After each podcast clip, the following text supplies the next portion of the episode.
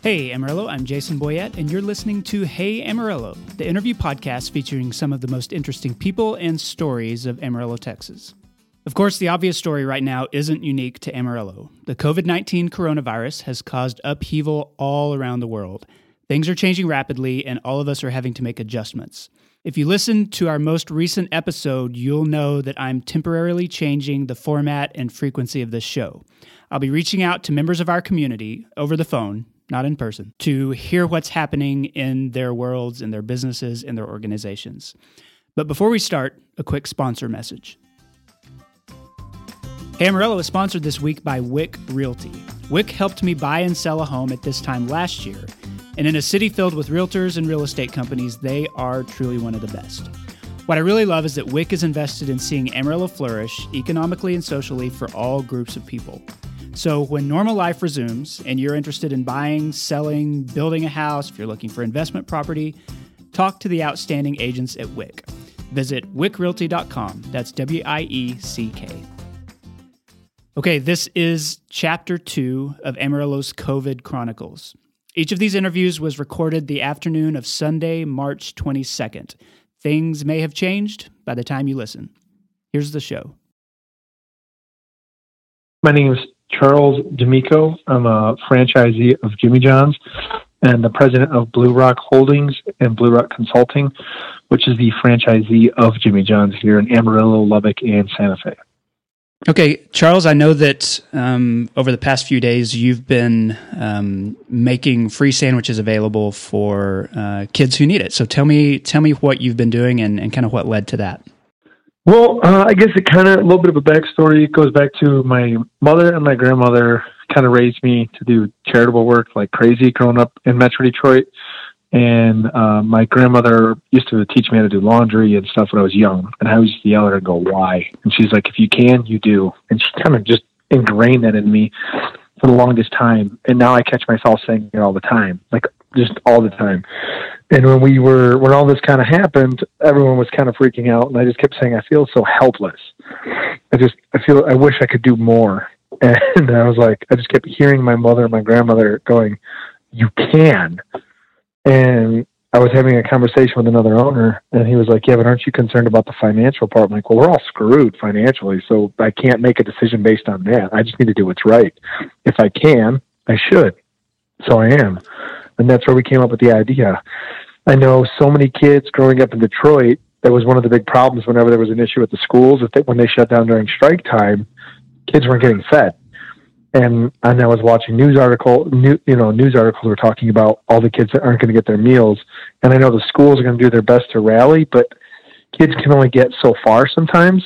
You know what I mean? So I was just yeah. like, if I can just be in other options, then awesome. Anything I can do to help, I'll I'll be there. So. What has been the response since you made that um, that announcement? I, I, saw it first on Facebook. So we did the announcement on Facebook. Uh, Clint Brakebills uh, did a really good job of helping us get the word out. Eric Slater on 1079, KGNC, a lot of our radio partners um, helped pump it Thursday and Friday. The first couple days we thought would take some time, and then we figured next week would ramp up. Thursday, I think we only fed about 50 kids. Uh, Friday, just in Amarillo alone, we did 200 kids. Between all seven locations in three cities, we did just under 500 kids. So we were thinking at that rate, we might be able to feed close to 3,000 kids a week between the three the three cities, which would be kind of a pretty cool thing. Yeah. So. What kinds of impact beyond that um, has this had, like on your restaurant staff? Like, like what are some ways that you're trying to protect them Just as the they morale. continue to serve? It's yeah. just the morale, man. Like you can't. I mean, we're all going through such a, a rough time. You go to work, you're slower than normal. Everyone's scared. They don't know. You know what I mean? I remember one of the managers in Santa Fe. She's actually one of my best GMs from Amarillo. I moved her out there to help me turn the market around.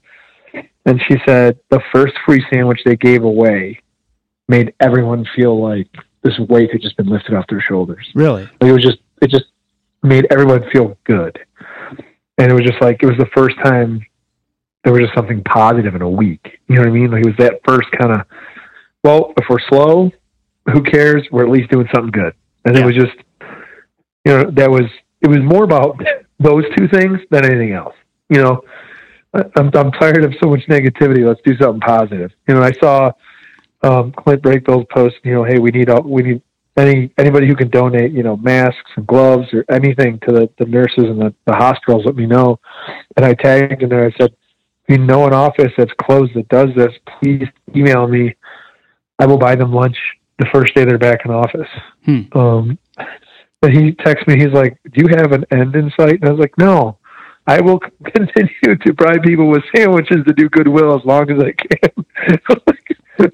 like, I don't know. It's what's the tool I have, and if I, if I can use it to continue to, even if someone doesn't take me up on it, but it nudges them in the right direction.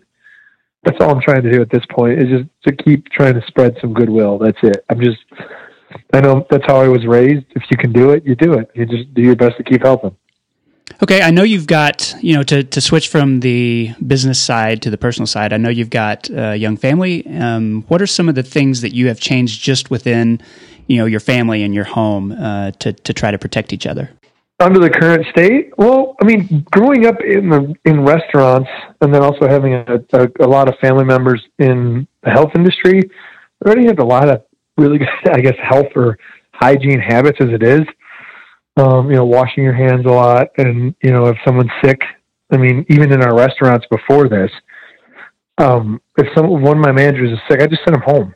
You know, if you're worried about your hours, when you get back, we'll, we'll find you hours. Don't worry about it.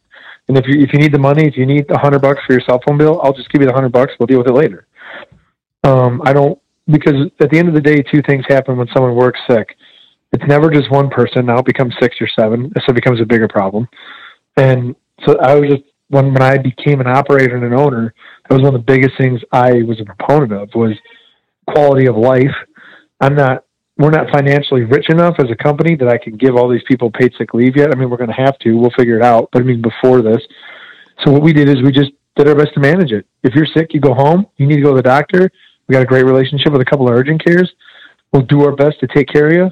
If you need some money, we'll figure it out, and then when you get back, we'll get you some extra hours, and we'll just we'll work through it. Mm-hmm. And that's just kind of how we've been. Even now, is just eye on the side of caution, man. Wash your hands, take care of yourself. If you're worried, just take the extra couple days if you need it. We'll figure out the rest later. It's better to to be safe. I mean, you can always go too far one way or the other, right? You can be the kind of conspiracy theorist like no, or you can go way to the other end and be freaked out. I, I always say you plan for the worst, so do your best to manage everything, but kind of hope for the best. And mm-hmm. you know, in the middle, you know, you hope it's not as bad as it can be, but you, you still got to act like an adult and protect yourself and others around you. So, what's something that's bringing you hope? That's that's giving you optimism right now. I've been in worse places in my life, so if I know I can survive that, I can survive anything. I've been so broke, I had to share a bed with my mother and my sister, and we had to decide who got to sleep on the twin bed that night. And staying at my aunt's house for a year plus, and you get you have three different outfits you get to choose from for a year. You know, going to school feeling that shame, and I've been that kid, and having you know watching your mom drop weight because she there's enough food in the house, you know, and I've been through that stuff to where I just look around and go, well, I, there's also people in third world countries who've survived far worse than what we're going through now and what we're working as as a group. We'll get through it. And then the other thing I said on the radio was if this is our 100 year stamp, right? This is our big thing. It still is a blip on the radar. Mm-hmm. You know what I mean? Like to put it in context. This isn't breadlines. This isn't melting down pots and pans for the war effort. So this is it. This is our huge OMG for our generation and our parent, you know, that hundred year span on either end, it's still kind of a blip, and we should be still grateful that this is the big thing that we have to deal with. All right, Charles, thanks so much for being on the show. I appreciate it. Thanks for having me. So my name is Litton St. Stephen. I uh, founded the Panhandle COVID 19 Home Help uh, group on Facebook. Litton, what was the inspiration to start up that group initially? Like, what prompted that? what prompted it, I think, was really looking around at you know how the COVID nineteen virus, the coronavirus, was kind of going around and affecting um, other countries and the and the populations and communities therein, and what I was seeing was that a lot of people were saying that they were displaced because of it, because you know a lot of businesses were shutting down because it's so contagious, and so they're just for safety having to quarantine and things like that. And so many people weren't able to work and struggling um, financially, and even just like maintain their homes or get food and things like that. And then of course we realized, you know, as it progressed, we understood like it was um, really kind of affecting some of our more vulnerable populations who might have a hard time just on a good day getting out to get groceries or things like that. And then now we have this, you know, virus on top of it. It just made me really think about a lot of different populations who would be suffering and might be having a difficult time as this kind of swept through. So my goal was really just to try to I initially tried to find you know kind of found something that would just help like our our little community here in Amarillo. I thought I, I had seen some that were nationwide groups that I really thought were like had were at that at the time even when I first saw them were really pretty new and didn't have more than maybe a couple thousand people. And that was nationwide. And then I thought, well, it'd be great to have something here in Amarillo because I, I love Amarillo and I love the community here. And I really thought this maybe this would be a good way to help each other. What day did you launch the group? I launched it on, I believe it was March um, 16th. Yep, last Monday. Okay. So we're not even, well, we're, as of today, today's Sunday, we're not yet a week old, um, but we're getting close to a week old. And tell me about the, uh, the exponential growth of this group since since you launched it that day. Yeah, um, so I watched it late that night because I was at work, and then I got home, and I thought, okay, I I want to start something. You know, I need to get something out because I feel like this is starting, and I really wanted to get it ahead of, you know, before I, I felt like it really was going to sweep through the area like, in a real way before we really felt the brunt of it. So I was, the goal was to try and just connect people before we actually were in the midst of real crisis, which I think is, will be the case. So, um, so I started it late at night, and then uh, I think it was you know like was, it was, like nine or ten or something like that, and then I launched it and made it live, and then um, uh, you know people were sharing, and I asked some folks, can you just share this just around with your friends and things, so we can just we can get connected, and then um, I, I don't know. I think I went to bed that night and it was already like close to maybe 400. I went to bed quite late. I tend to go to sleep quite late. So it was, you know, well into the early morning, but it was about 400. And then I woke up the next day and it was about um, into 500 somewhere in there. And then it, just, I couldn't believe it. It just kept growing. And I was surprised every time I would look at the page and just see that more and more people were, um, you know, continuing to join. Where is it right now? As of this moment, we are at 14,310 members. And so, obviously, since then, you've had to enlist, you know, a, a few more friends to help you administer the group, um, you know, to to kind of wrangle something that's that's gotten bigger than you. Absolutely, yeah. This this would not be possible with just me. Uh, it very quickly became well without like outside my um, ability to, to kind of wrangle it. So, yeah, I, I kind of was scrambling to, to find some other admins who would be willing to help me. Um, just to, to kind of, you know, keep an eye on the page. Initially, I, I had an idea of what I wanted it to be, but it was growing so quickly that I realized, honestly, this entire time since last Monday has been just so much like evolution as far as, you know, figuring out exactly how to get this to work well. Um, and as we've grown, which is great, like the more people we have in many ways, that means we have more people to mobilize, uh, more people who are willing to help other people. And, you know, we can help a lot that way. Um, but it's, it's also been, you know, kind of growing outside the bounds of what I had envisioned to, to begin with. So, yeah, luckily, luckily, I have so many wonderful people around me who are willing to just volunteer their time, and it is. I mean, it's, it's like a job. I feel like I've become a social media manager in yeah. the space of you know less than a week, um, and and thankfully, I have so many people who are willing to help with that, um, just out of the kindness of their hearts. You know, they'll get on and, and help me quite a lot, and we're able there just by virtue of you know the volunteer efforts of just many wonderful, kind, and generous people to have something that's actually I think, pretty functional, you know, to actually meet people's needs in, in real ways, like neighbor to neighbor, boots on the ground, grassroots kind of ways. Yeah, can you can you give me an example of how that is happening? Like, um, you know, someone who has posted a need and it has been fulfilled by someone on that page, kind of stranger to stranger. Yeah, you know, here's an interesting thing because so I I look at this page a lot.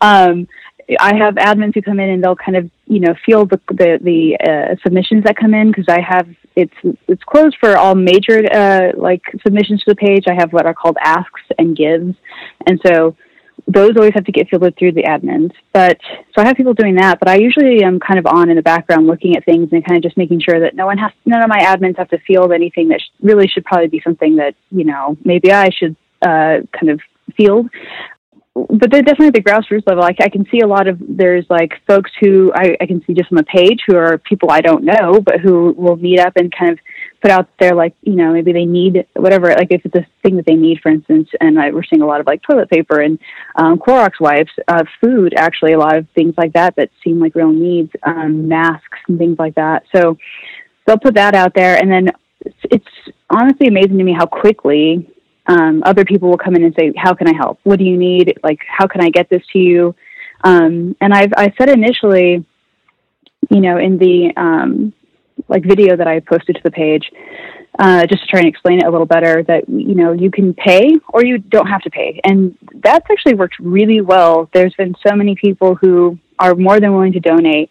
And I know just honestly, I know so many of my own admins and myself included have all done the exact same thing. We've all do- donated our time, not just to the page, but actually gone out and delivered, you know, food and um, medicine or um, things like that to people in the community um, ourselves, and and you know that just comes out of our pocket. They'll, they'll buy it and bring it to someone. Um, like so, that's kind of interesting. It's really beautiful to me to see that it's not just people on the page and we're just sitting in the background, kind of like fielding things. Like we're out on the ground helping that happen too.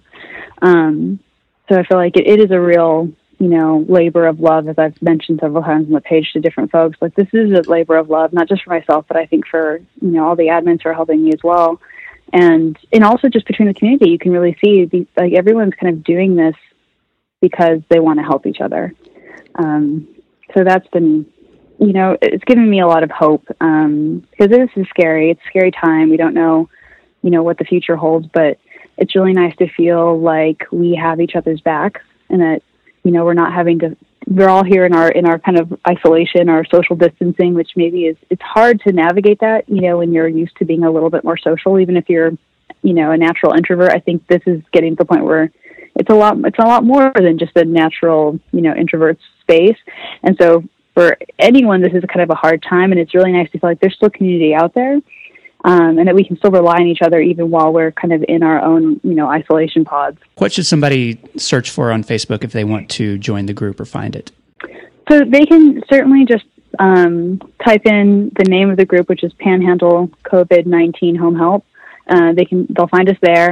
I think um, that's an easy way. When, when they, I think when they get to the page, you know, there's a lot of different ways to kind of navigate it. I think we're hopefully getting i know it's a little it feels a little bit difficult like than rather than other groups. And and that is intentional just because um, other groups i think it's just open posting. So which is fine. That works well sometimes for smaller groups i think. But we i really wanted this to be something that people could find a way to really navigate it. You know once they kind of got the hang of it it would be really useful.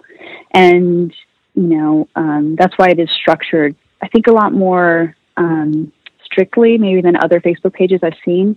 Um, and, and there's a good reason for it. And I think so far it's worked well. People are actually you know, getting linked to who they need to get linked, and that's honestly a lot of what the admins do is too is just try to link people where they need to go and help them understand how to navigate the page so that eventually as we as the page grows um, you know the members also become more literate in the way that we're structuring the page as well all right Okay, Lytton St. Stephen, thank you so much for being on the show. I appreciate it.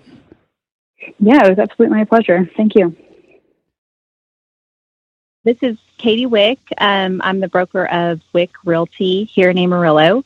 Uh, I've been in business for close to 19 years now. And I am Seth Wieck. I teach high school English at Boys Ranch High School. Okay, and uh, you two are married. I'm just putting that out yes. there, making sure you knew. Yes. no, thank you. yeah. Um, okay, so I'm going to start with um, asking different questions of each of you uh, because you're doing different things right now. So, Katie, uh, we'll start with you. Talk to me about the immediate impact that the last week or so has had on your business in the real estate world.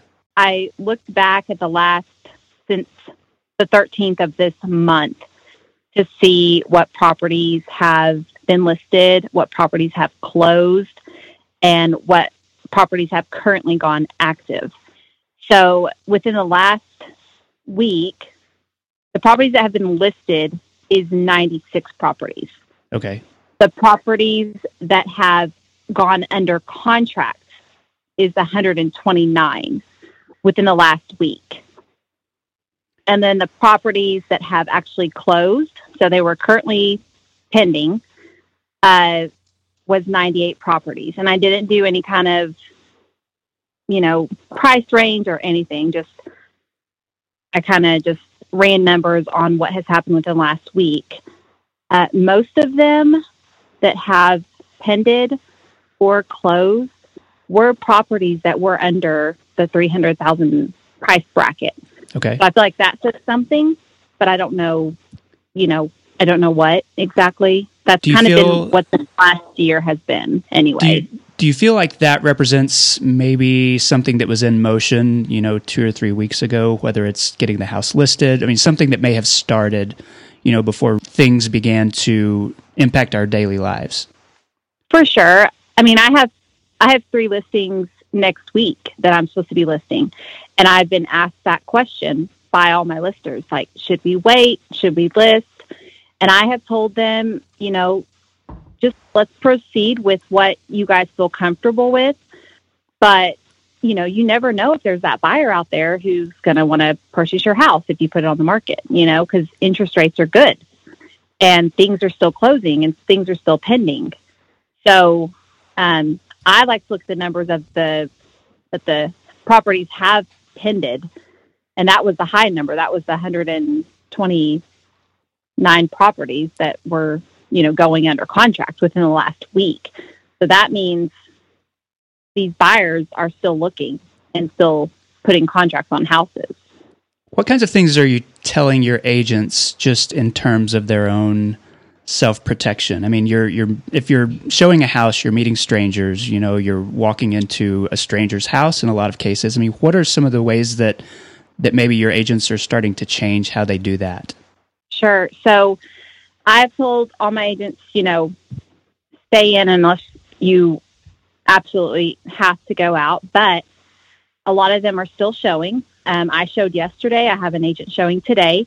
We do have a thing, an app called the Showing Time app, where when people schedule properties, they um, have to call showing time. So, what showing time is saying is that we need to make sure we ask our clients, have you been around anybody with the symptoms? And if so, or do you have any of the symptoms? If so, you know, don't go. Right. Um, so that's kind of the precaution that we're taking. Um, I asked my clients that yesterday, and they said, no, we haven't seen any of the symptoms yet. So um, we went ahead and looked, and we are, you know, advising people to use hand sanitizer after they go and look. Um, we are not doing open houses right now because we just feel like we can't ask those questions before people come in Right. you know, um, to protect our sellers. So that's that's kind of the precautions that we're taking. Okay, I want to switch to you, Seth. Um, tell me what's happening right now with you as a teacher and, and also Boys Ranch in terms of education. teaching has been it, it- everybody up and down the line from the commissioner all the way down to our principal has said this is unprecedented. Uh, there's not really a, a guidebook for how to handle this. Uh, I know as far as Boys Ranch goes, before we left for spring break, every teacher had to have some sort of plan in place in case we didn't come back, which was kind of the expectation. Um, and at that time, my plan was to do stuff online. Uh, most all of our kids at Boys Ranch, at least, have, have Chromebooks, and I've been teaching through Google Classroom all year. So it hasn't. It, it'll be an adjustment because I won't be physically in a classroom with kids, um, but the workflow will be handled in the same way it's been handled all year. But it's been it's it's been interesting to watch, and uh, honestly, pretty encouraging to see all my colleagues brainstorming ideas for how to um, help their kids receive the education. I, I know you are a teacher and you're not like administration at Boys Ranch, but do you have a sense, you know, with so many, um, you know, so many boys and, and kids that live in community there, like, is it possible to take extra precautions just for their daily lives there? Uh, gosh, you know, the the communication that I've received from administration has been um, that the kids will be relatively quarantined. So there's about 12 kids in a house. Um, they'll be um, pretty quarantined to their to their communities, um, their houses that they live in. Um, so if they move around campus and do stuff, um, they will be doing it together as a group and not interacting with other houses. Uh, that's so that's that's kind of how they're handling that. They won't be doing dining hall as a big group anymore. Okay. At least for the next couple of weeks. Could the two of you tell me what kinds of personal habits you've you know you've changed within your household? I know you have younger kids at home. So so what is different just in the way that you live your lives outside of each of your respective workplaces? So yesterday my kids I, I take my kids to work with me a lot to showings, to closings. Um, just because I like to be around them and they're really good kids. Uh, so yesterday, all three of my kids wanted to get out of the house and go because they knew I was going to go show houses, and I said I can't, I can't take you, and that was that was upsetting, you know, for them and for me that I couldn't take them to the, you know, showing, and then we were going to go get a snack afterwards. Um, so that's changed. Our kids have just stayed home since we got back in town last Tuesday from mm-hmm. vacation. Um, and they just haven't been out. So that's basically it. I mean, they haven't been around very many people. And then I'm working mostly out of my home, which I I do that often. Uh, but unless I have to get out, I don't. So that's that's the change for me and for Seth. Um, well, I'm since since I'm in charge of education at this house, um, i will be I'll be teaching from home into the next for the next few weeks, maybe even unforeseeable future. Um, but I'll also be handling my kids' school work uh, that Amarillo ISD assigns them. So um, we're we're doing some we're building some stuff uh, like schedules. What are we going to do in the morning? if you're done with your schoolwork, uh, what kind of activities can we do to make sure that we're uh, not being bored out of our minds and getting into right. fights? Um, I've, I've played a lot of catch with my sons the last two days. So, yeah, and I I have had a huge change of my office dynamic. Um, we have we run property management out of our office, so we put where the renters can't actually come into our office; they have to just put their rent or any anything they need from us in a box outside the door. And then also, I can't go to any closings with my clients. So my clients are the only ones that can go to the closing, is what the title companies have set up. Okay. Just certain title companies that I've talked to. Um, and I, I love to go to my closings. That's one of my big things. Um, so that that's kind of different, you know, that they, they have limited that. Okay, and then just one last question for each of you. What is something that's giving you hope right now? I think that everybody is staying positive and offering, you know, hey, we have we have enough toilet paper. Or, hey, we have, you know, we have chickens, we have eggs. Um, we we have a lot of people within town who have resources that we feel like we can all come together and help each other. Um, that's encouraging for me. Uh, and also that my clients are still wanting to list their properties next week. That's encouraging, and that I'm still showing houses. So that makes me feel like things are still progressing. And I know the Lord's in control of all of this. So I, we just have to kind of ride out the storm a little bit, you know? what about you, Seth? I think uh, hope is a bit of a practice anyway that you have to kind of maintain. Uh, this is this is not the first dark time that we've been through, or me personally. Uh, so, practicing things that would be giving you hope, uh, enjoying the people that we have, uh, finding something to be thankful for every day has been good. Um, we woke up and went to church this morning on TV, which was strange. I know there's a lot of community stuff going on. I saw on Facebook the there's a huge group of people sharing resources and buying groceries for people that can't get out. What a what a magnificent thing! Uh, it's it's been neat, really, to see that there's not just a single group of people that have a monopoly on kindness. Um, I've really appreciated that. All right, Katie and Seth Wieck, thank you so much for being on the show. I appreciate it. Thank you for having us. Yeah, thank you. My name is Robin Bruton. I'm the Chief Operating Officer at Carson Wealth in Amarillo.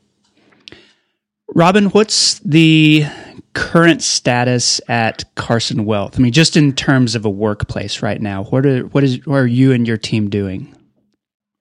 We are currently in what I'd call a bifurcated work status. We have about 40 employees here in our Amarillo office, and we have about 10 of those stakeholders we've designated as uh, essential to be in the office on a day to day basis. The remainder of our stakeholders are working from home. Um, we're fortunate that almost all of our business functions are cloud based and can be performed from just about any location. And almost all of our stakeholders already had laptops and were able to re- to um, work remotely. So uh, uh, we're working here and at home. Is is there any challenges with your business, given that um, you know you uh, deal with securities and, and things like that? Are there any compliance issues that are a big deal when it comes to working from home or moving equipment, all of that? Jason, that's a great question. And as we began to plan how we were going to deal with the situation, those, of course, were the first things on our mind. We wanted to protect our clients' data, you know, first and foremost. Um, all of the software we use, the equipment we use, of course, has uh, the most up to date security uh, software on it, and all of our cloud based software has multiple authentication factors to reduce any security risks that we have, as well as the um, custodians we use. We use TD Ameritrade and Fidelity they have some of the best security in the world. So we're confident that dealing with those securities and trading that we do every day, that we're going to be fine. Um, so I feel really good about that. But that was one of the very first concerns that we dealt with as we put a plan in place. Okay. So I don't I don't want to put you in a position of giving financial advice or anything like that. So say no to whatever question I ask. But I, I do want to know, given the market volatility and or volatility and your position advising clients, like what are the things that you and your team are communicating to people now? So um, that's an interesting question, and uh, I've seen a couple of surveys that have been done over the last couple of weeks that have, have clearly indicated that people are more concerned about the market and their money than about COVID 19, albeit only a little more so. Okay. Um, we've we've been reaching out to our clients for probably the last four weeks in discussing the markets as they've been declining. We've been in you know constant communication with our clients, reaching out to them to discuss um, the plans that we've done with them over the year to remind them that all of those planning scenarios we've done with them included market downturns. Um, we've reminded them that we continue to monitor their households, um, that they're invested where they need to be. Of course, with some of our clients, we've made some tweaks in, in where their money is, but for the most part, our clients are very, very calm and they know that the market will ultimately bounce back. And I think what's helped them more than anything is that regular conversation they have with us. Sometimes financial advisors, um, I don't want to say play psychologist with our clients, but they're that voice of reason that they yeah. are there to to remind our clients that that's exactly what we're doing with them. That we model these scenarios and we prepare you for this, and you're in this for the long haul. So clients seem to be doing okay. Okay. Robin, can you tell me a little bit about your um, your past career? I understand that you have some disaster experience on your resume. Can can you kind of walk me through just the briefest, you know, timeline of that? Uh, sure, sure. Um, and I laugh because uh, people seem to find it fascinating. Um, most of my career has been in human resources. Uh, I've been through hurricanes Katrina and Rita, granted from a distance, but working in, in very large corporations where we were sort of the next state over from uh, being affected by those hurricanes and having to be a major part of of the prep work and the recovery pieces and helping people get back to work. Um, I've planned for tornadoes, floods, ice storms, heat waves, Y2K, if you're old enough to remember that. Yeah. Um, so, yeah, so, uh, you know, just lots of disaster planning, recovery planning in my career. And, and COVID 19 really um, isn't that different from a, a disaster perspective. So, uh, it's been very interesting to be in, in this very um, what I would say a small workplace with about 40 stakeholders and to have to deal with something that nobody's familiar with and, and to just sort of instinctively be able to say, okay, here are the things we need to think about. Yeah, I was going to say, is is there anything that you've learned that that maybe in that history that has informed you about the present moment or, or given you maybe a sense of calm that other people might not have? Yeah, absolutely. Um, you know, once the virus began to spread so rapidly, it really was just a matter of time before it was going to impact Amarillo and the High Plains. So uh, I'm grateful to work with a leadership team here at Carson Wealth that was open to putting a, a plan in place early so that we could at least feel somewhat prepared. And um, you know, one of the things that, that I was able to get them to do is, is first of all, stay calm about this. Everybody has to remain calm. Um, I heard a gentleman on a conference call the other day who said, um, it's never a good idea to be the last one to panic. And I really don't even want to be the first one to panic. So mm. um, we've been able to keep everybody here very calm about it we began our planning very early. Before probably about three weeks ago we had a policy in place. We had a plan and we began to communicate that to our stakeholders very early. We wanted them to know what was ahead. We actually set our policy up to trigger if you will with different events. So this is what's going to happen if the schools have to close. This is what's going to happen if somebody here tests positive and so on so that they would know what was ahead and what was expected of them. Um, you know, we had this action plan in place. It wasn't perfect, and I don't think it has to be perfect, but people seem less concerned if they just know somebody in the organization is on top of it. And then, um, you know, I learned over time that you have to prioritize your actions and you have to know when it's time to go. You have to know when it's time to to activate your, your plan and move forward with it. And, and that's what we've been able to do here at Carson. Okay, one more question for you, Robin. What is giving you hope right now? What's what's fueling any kind of optimism that you have?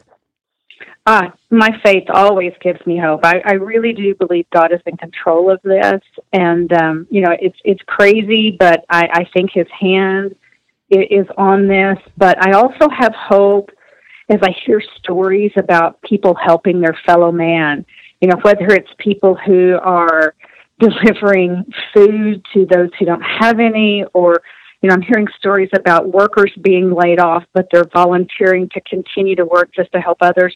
Or I have a friend in Kansas City who I saw on Facebook. She is sewing surgical masks out of bed sheets nonstop because the hospitals are out you know, it's amazing to hear the good that's coming out of such misery and and those things give me hope. You know, it, it helps me keep faith in mankind. Okay, Robin Bruton, thank you so much for being on the show. I appreciate it. Oh, thanks for having me. What a great set of stories you're telling. And that concludes the show. First, I want to say thanks to everyone who carved out time on a Sunday afternoon for the interview and to Wieck Realty for sponsoring the episode. And I do want to say this Typically, I try to keep a dividing line between interviews and sponsors and, and to, to keep that from blending. But this is a unique time. Wick was scheduled to sponsor this episode. Katie and Seth were available to talk, um, and and I'm just kind of scrambling to get some of these interviews done. They were available, um, and so I'm breaking my own rules. I hope that's cool. Um, we're we're just figuring this out as we go. Anyway, Angelina Marie put all these phone calls and interviews together. I really appreciate her help. If you are interested in the email newsletter, I'm still doing that. It's at bit.ly slash hey newsletter. That's bit.ly. I'll do that every week. Talk about the episode, talk about how I'm kind of putting together these phone interviews and how I do that. Hey Amarillo is made possible each week thanks to the financial support of my executive producers Joshua Rafe, Jess Heredia, Wilson Lemieux, Jason Burr, Wes Reeves, Katie Linger, Neil Nossaman, Corey Burns, Ryan Pennington, Selda, Jennifer Callahan, Patrick Burns, and Josh Wood. This has been episode 131. My name is Jason Boyett. Stay safe, stay home, and love your neighbor.